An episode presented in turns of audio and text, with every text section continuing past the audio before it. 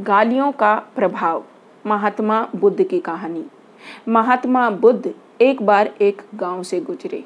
वहाँ के कुछ लोग उनसे शत्रुता रखते थे। उन्होंने उन्हें रास्ते में घेर लिया। बेतहाशा गालियाँ देकर अपमानित करने लगे। बुद्ध सुनते रहे।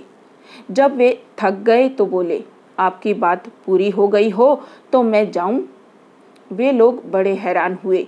उन्होंने कहा, हमने तो तुम्हें गालियाँ दी। तुम क्रोध क्यों नहीं करते? बुद्ध बोले, तुमने देर कर दी। अगर दस साल पहले आए होते तो मैं भी तुम्हें गालियाँ देता।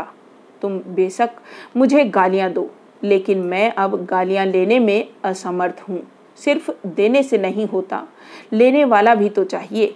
जब मैं पहले गाँव से निकला था तो वहाँ के लोग भेंट करने मिठाइयाँ लाए थे, लेकिन मैंने नहीं ली, क्योंकि मेरा पेट भरा हुआ था।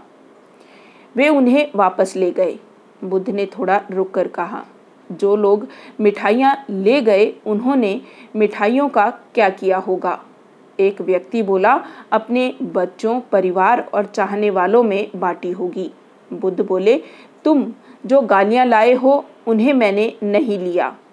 क्या तुम इन्हें भी अपने परिवार और चाहने वालों में बांटोगे? बुद्ध के सारे विरोधी शर्मिंदा हुए। और वे बुद्ध के शिष्य बन गए।